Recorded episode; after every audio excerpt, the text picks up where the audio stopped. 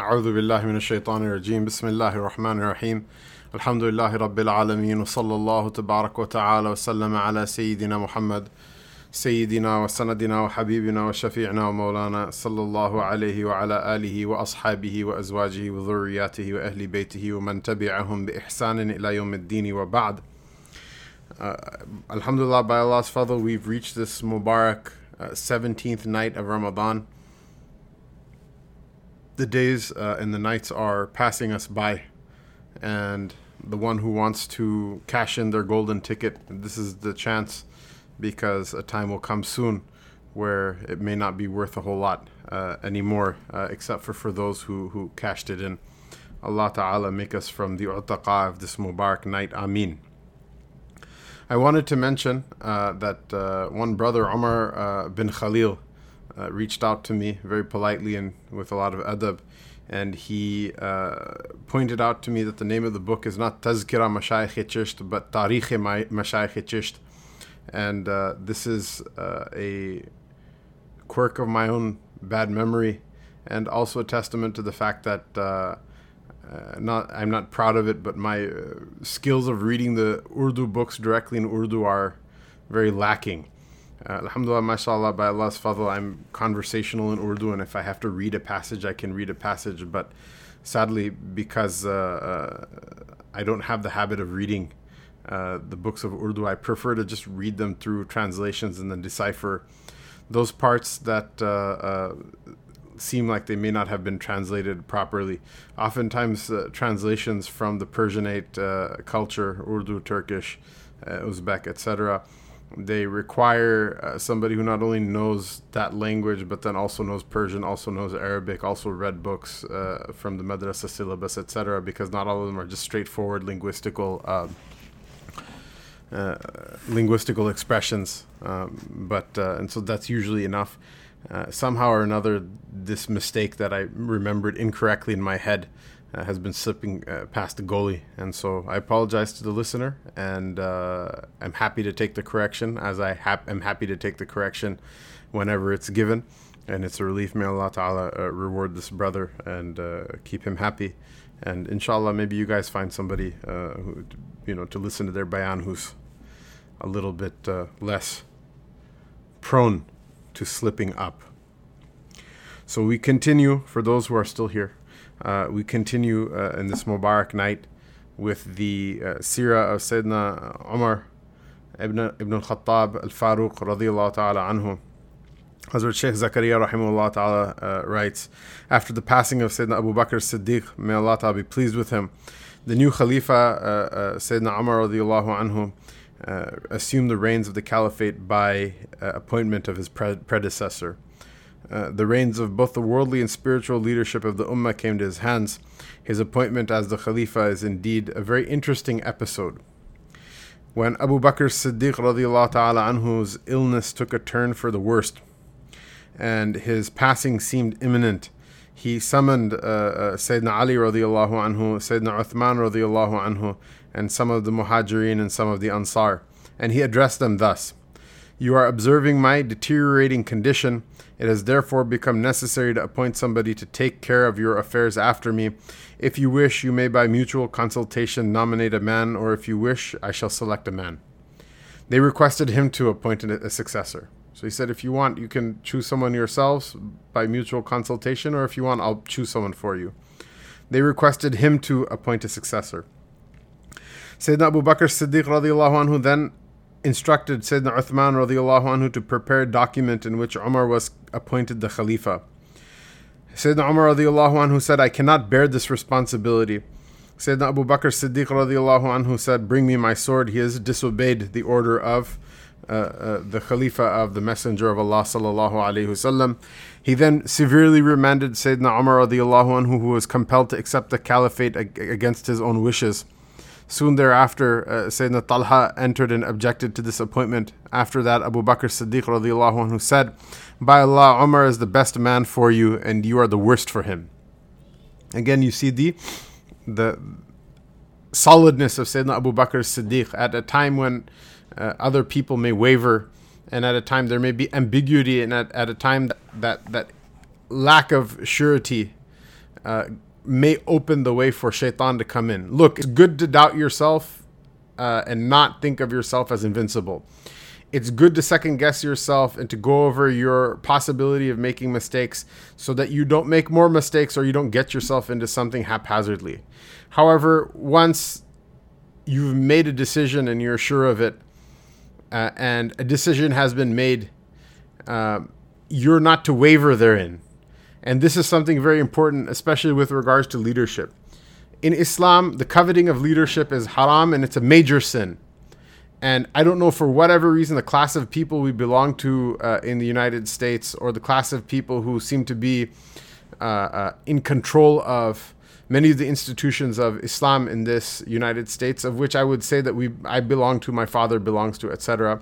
For whatever reason, uh, they're the people who've been fed this line that you know you were born to be a leader maybe somehow from the caste system we're like the brahmins or the pundits of, of islam and we should uh, put ourselves forward all the time and everybody else is you know born to serve us and like the best of us is going to become leaders and we ha- we should like work toward leadership as a goal and uh, many people, this assumption is so deeply ingrained. If you ask them, they would say, well, no, that's not how I am. But it really is how you are. Uh, illa man sha'Allah. Illa man sha'Allah. We have. Uh, uh, we have everybody wants to be a leader, nobody wants to be a follower.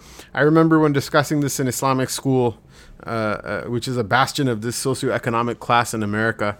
Uh, I remember when discussing in, in, Islamic school that coveting leadership, desiring leadership, always putting yourself forward for leadership is a, a, a sin in the in the way that hatred is a sin, or in the way that jealousy is a sin, or in the way that arrogance is a sin people you know the kids they, they they freak out you know they they completely like whoa somebody you know has to do it and my intention is to help. My intention is to help. I said look if your intention is to help that's a good thing and you should keep that intention to help. But actually wanting to be leader is something different than that. If your intention is to help then you should have inside your heart my intention is to help any way i can. Um, part of that, in, part of the way that that's going to happen, and the majority of the way that's going to happen is through service, through obedience. That when we get together, we make mashra as a group, you know, we make a decision as a group, then I will abide by whatever decision is made and I will work and I will follow instructions. A very rare and exceptional condition will be when that process, that mashra process, without you coveting it and without you putting yourself forward for it, when that process yields a result whereby you become a leader, then in that case, as an exception, uh, uh, where in that case, as an exception, when you become the leader, you also should not second guess it. Why? Because in that case, that is when you are going to help uh, the ummah the most by being a leader. Until then, if until all the days of your life, if the best way to help the ummah is to sweep the floors and clean the bathrooms and take out the garbage and doing these ty- types of things, if these are the best way you're going to help the ummah, then alhamdulillah, as long as your niyyah is to help, then you should accept that. But if your niyyah is to be leader, what ends up happening? Our masajid are choked with people like this. Our countries are choked with people like this. Every association, our nonprofits are choked with people like this. People who covet leadership, who covet money, who covet being put forward to the point where we get like, you know, from the time people are chill, like like kids, like MSA kids are like, how come this guy gets to talk and I don't get to talk? The sisters are like, how come the guys get to give khutbah and I don't get to give the khutbah? They don't care about the ritual or fiqh issue. They're like, okay, well, the brothers, we can have some boy stand up in front and like lead the salat, but I want to give the bayan. How come they get to be on the mic? We don't get to be on the mic. This is a sickness. If the boys are coveting the mic, it's a sickness for them. And if the girls are coveting the mic, it's a sickness for them as well. It's a completely skewed way of, of looking at things. It's a completely skewed way of looking at things. So, what I meant by this is the strength of Sayyidina Abu Bakr Siddiq. The Sahaba radiallahu anhum were people of tawadur. They were people of humility to the point where Allah Ta'ala raised them and raised their honor and raised their rank. And in the moment where Sayyidina Abu Bakr Siddiq radiallahu anhu, he appointed Umar radiallahu anhu to be the Khalifa, his gut instinct, his default reaction was to say, No, I'm not worthy of leadership. I shouldn't be leader. And in that moment, and that's a good instinct in general, that's a good default to be at. But as an exception, that moment wasn't the moment for it. So Sayyidina Abu Bakr radiallahu anhu, in one sentence, he basically he's, he, he was explaining so many realities to Umar radiallahu anhu in that one sentence of bring me my sword, which is what the point of service is that when we get together and we decide something, Allah Ta'ala describes the affair of the believers, wa amruhum shura bainahum, that their affair is consultation, mutual consultation between them. That once that mutual consult- consultation happened and a process was agreed upon, and that process was executed, and the result of the process was Umar radiallahu anhu, without him coming forward and putting himself forward for it. Once that process is done, to question it is just as bad as you saying, I wanted to be leader, don't pick him. And so there are two examples of people who questioned the process and uh, and who wanted to buck the process after it's happened. And Sayyidina Umar Sayyidina Abu Bakr anhu, basically, even despite his weakness and his sickness and his illness at that time, he didn't show any sort of mental or any spiritual weakness or second guessing or wavering or ambiguity.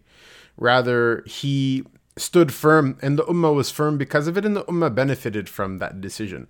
The reign of Sayyidina Umar radiallahu ta'ala anhu has many gifts that it gave to the ummah, more than can be counted. We came back from the Salatul Taraweeh um, that's one of the great gifts of it, the order and the nazam of the Salatul Taraweeh, which was instituted by the Messenger of Allah sallallahu alaihi wasallam, was given to us by Sayyidina Umar radiallahu anhu. If it wasn't for Taraweeh, you know, imagine what would happen to the in- institution of the hifz and the memorization of the Quran. Any hafiz can tell you about intricate connection between Taraweeh and between keeping the Quran memorized. And it's very interesting. Heterodox groups, they all speak crap about Sayyidina Umar and the Khulafa Rashidun. They hate them um, and they don't pray Taraweeh, and you will not find a Hafiz amongst them. You will not find one Hafiz amongst them for this reason. People claim they're Hufaz.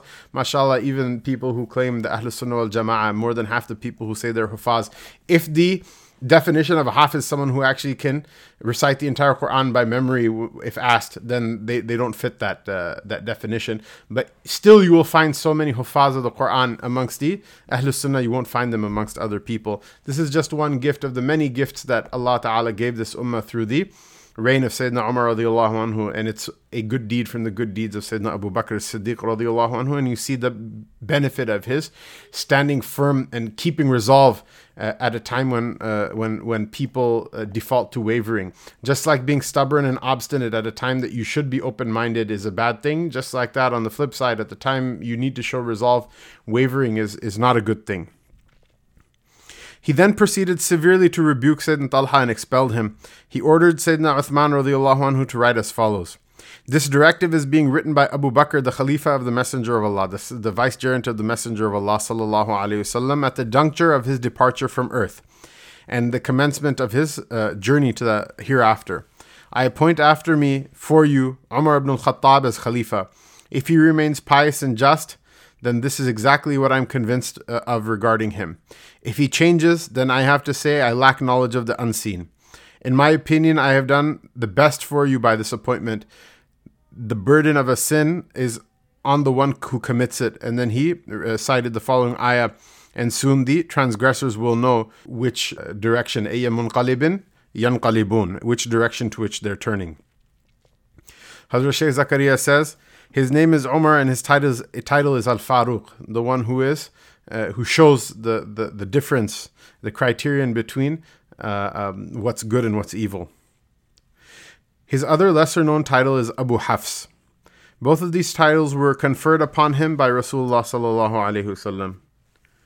His genealogical tree is as follows: Umar, the son of Khattab, the son of Nufail, the son of Abdul Uzza, the son of uh, Riyah, the son of Abdullah, the son of Qirt, the son of Razah, the son of Adi, the son of Ka'b, the son of Lu'ay, the son of Ghalib al-Qurshi al-Adawi. His lineage links up with uh, Rasulullah sallallahu alayhi wasallam with uh, Ka'b bin Lu'ay. Sayyidina Umar radiallahu ta'ala anhu was born uh, 13 years after the uh, event of the elephant described in Surah Al-Fil. He embraced Islam at the age of 27 uh, before him, 40 men and 11 women had already entered into the fold of Islam. His acceptance of Islam. His acceptance of Islam is a wonderful episode. One day, at a meeting of the kuffar, the question arose who will kill Muhammad billah sallallahu alayhi wasallam. Umar radiallahu anhu volunteered to execute this task.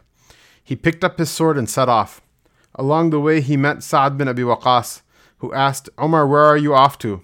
Omar uh, uh, replied to slay Muhammad billah sallallahu alayhi wasallam. Uh, Saad, uh, Banu Hashim, Banu Zuhra, and Banu Abdul Manaf will kill you in vengeance if you do this. Enraged by this statement, Omar remarked, It appears that you too have become a renegade, meaning you've become a Muslim. Let me first settle with you. He then drew his sword. Uh, uh, Sayyidina Sa'ad bin uh, Abi Waqas anhu, proclaiming his iman defiantly, also drew his sword and they clashed. Sayyidina radiallahu anhu said, Omar, first tend to your own home. Both your sister and brother in law have accepted Islam. Now Omar's rage was beyond bounds. He hastened to his sister's home. The door was closed, but he heard uh, Sayyidina Khabbab uh, anhu uh, and his sister uh, reciting Quran. Uh, upon hearing Omar's voice, Sayyidina Khabbab uh, concealed himself inside the house. In his haste to hide, he forgot the manuscript on which the Quran was written.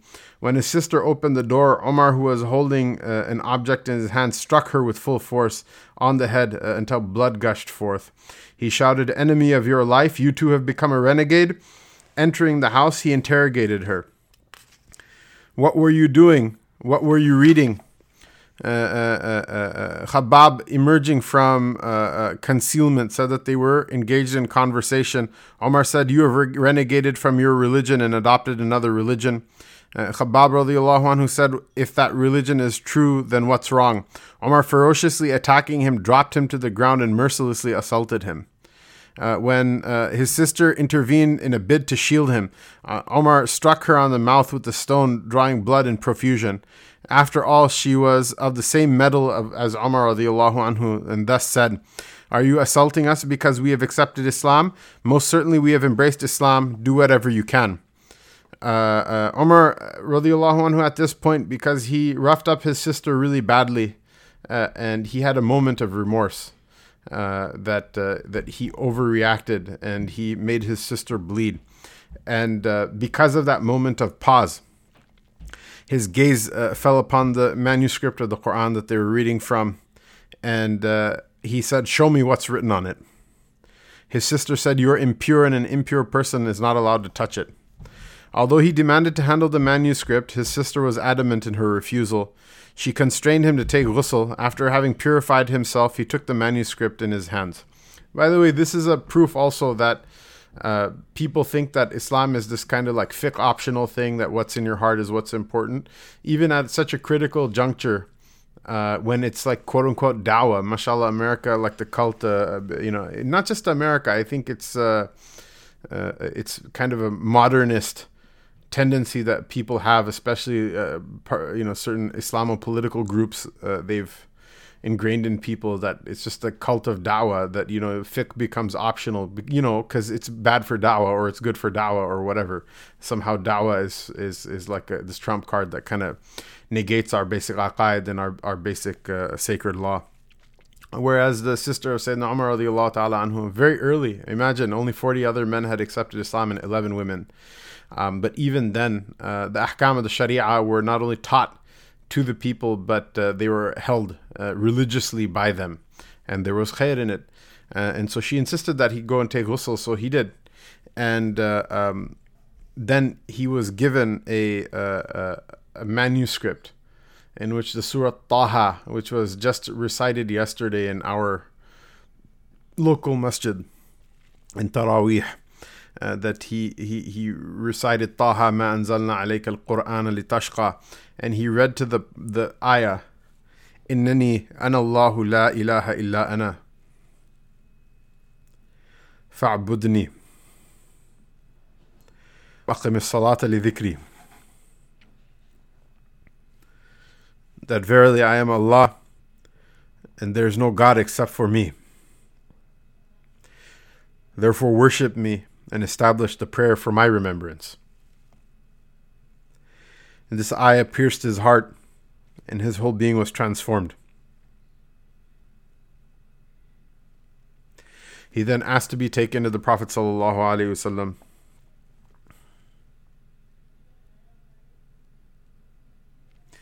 Khabbab radiallahu ta'ala anhu uh, exclaimed, O Omar, uh, yesterday I heard the Messenger of Allah sallallahu alaihi wasallam uh, make dua that Allah Ta'ala guide one of the two Umars. It appears that Rasulullah sallallahu alaihi wasallam's dua has been ex- accepted in your favor. And uh, Umar radiallahu anhu was a nephew uh, of Abu Jahl. Obviously, they're all the same tribe. They're all Quraysh, so they're related with one another, but of very close, uh, not only lineage, but uh, also uh, uh, just personal, personal like congeniality. He was very close to his uncle, Amr bin Hisham. And so one of the two Umars is either Umar ibn al-Khattab or Amr bin Hisham. Amr bin Hisham, of course, is known by a, a, a much more well-known uh, uh, kunya, Abu Jahl. And Abu Jahl was Abu Jahl. There's some difference as to who gave him the the the, the this title. But he it's not like there was a guy named Abu Jahl in Jahiliyyah. They actually used to call him Abu Hakam, the uh, patron of wisdom but when the deen came down on the Prophet wasallam because of his jealousy and his obstinacy, he attacked it as if it's uh, as if it's completely horrible and there's nothing good in it.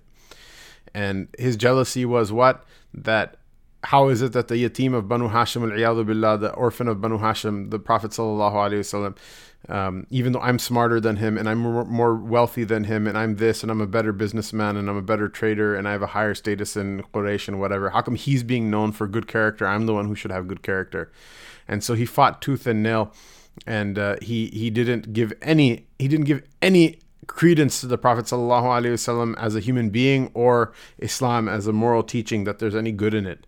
And uh, this is something really important to understand. The people from the Quraysh that died in kufr, they were those illa masha'Allah with very few exception. Majority of them were those who just mocked and jeered the deen and didn't even they weren't even fair. Like one thing is like you're not gonna accept it, but you're like, okay, at least it's good that they command to speak the truth or be good to your parents or whatever. Then there were those who just made a complete mockery out of it and just treated the Prophet ﷺ badly, no matter how he treated them. And uh, Abu Jahl was definitely one of the big ones from amongst them. And uh, because of his influence on his nephew, Sayyidina Umar radiallahu anhu, Sayyidina Umar was also disposed toward this. And he wasn't close to the Prophet wasallam in Jahiliyyah. So he had no idea, you know, who the Prophet wasallam was in that sense, as just as a human being, that he wasn't the kind of person who would just make up stuff to cause problems. And so uh, what happens is that uh, uh, the Rasul sallallahu made dua for one of the two Umars that either Abu Jahl because of his good character in Jahiliyyah or his nephew who's close to him Umar ibn al-Khattab radiallahu anhu that at least Ya Allah one of them who are both uh, outright and avowed enemies to this message bring one of them at least to uh, Iman. And uh, Khabbab radiallahu anhu seems to have uh, uh, remarked that that that it, it looks like Rasulullah sallallahu wasallam's dua came down in your favor Sayyidina Umar radiallahu anhu then presented himself to the most honored Nabi sallallahu alaihi wasallam. Uh, and it said that uh, uh, Sayyidina Hamza radiallahu anhu was there at the door and the people in the house were afraid that it's Umar ibn al-Khattab uh, and uh, Sayyidina Hamza was unfazed. He said, let him in. If he wants something good, we'll give him something good. And if he wants something bad, we'll give him something bad radiallahu ta'ala anhum, Allah ta'ala raised their rank, all of them ajma'in. Uh, he presented himself and embraced Islam uh, in the morning of that Friday. Uh, Abdullah bin Mas'ud radiallahu anhu would say that Umar radiallahu anhu's uh, acceptance of Islam was a victory for the Muslims and his migration was an aid for the Muslims and his khilafah was a mercy for the Muslims. Um, and it's also said that since the day Umar ibn al-Khattab radiallahu anhu accepted Islam, nobody was able to uh, humiliate the Muslims uh, thereafter again. Yes, the Muslims had up and down, ups and downs, and they did go through difficulties, but this type of abject humiliation and stark mockery that used to be made of um, the Prophet ﷺ at the hands of the mushrikeen of Quraysh, that, that that type of thing basically had to end because they knew that you know, if they crossed a certain boundary, um, then Omar radiallahu anhu, they're going to have to contend with him. And it was something that none of them uh, was eager to, to deal with. Allah Ta'ala uh, give us tawfiq. Allah subhanahu wa ta'ala make us of those even in our anger and our rage. I mean, look at it. Look at the end of look at the end of his life. Look at the beginning. At the end of his life, how soft Sayyidina Umar radiallahu anhu had become, how soft his heart had become, how soft his disposition and his demeanor had become, and look at where he started. All of this is the barakah of the company of the Messenger of Allah sallallahu alaihi wasallam. And we'll hear more anecdotes and tales about the softness in his um, in his disposition. I don't want you to be from those who uh, wrongfully characterize Sayyidina Umar radiallahu anhu as being just a person who walks around like heartlessly cruel and callous and like okay what he's doing is right and so it's good that someone's doing it but it's completely merciless. Rather if you look at the uh, sira of the later part of his life he was extremely soft-hearted person. Extremely soft-hearted uh, completely transformed from one thing to the other through the barakah of the suhbah and the companionship of the messenger of allah sallallahu alaihi wasallam who uh, turned uh, stones into rubies and emeralds, uh, and who turned lead into gold. He used the kabrit ahmar Allah sent as a mercy, the alchemist stone, uh, by which uh, those things which would have been cast aside as useless and worthless, um, their true, their true worth uh, was realized and actualized and exceeded.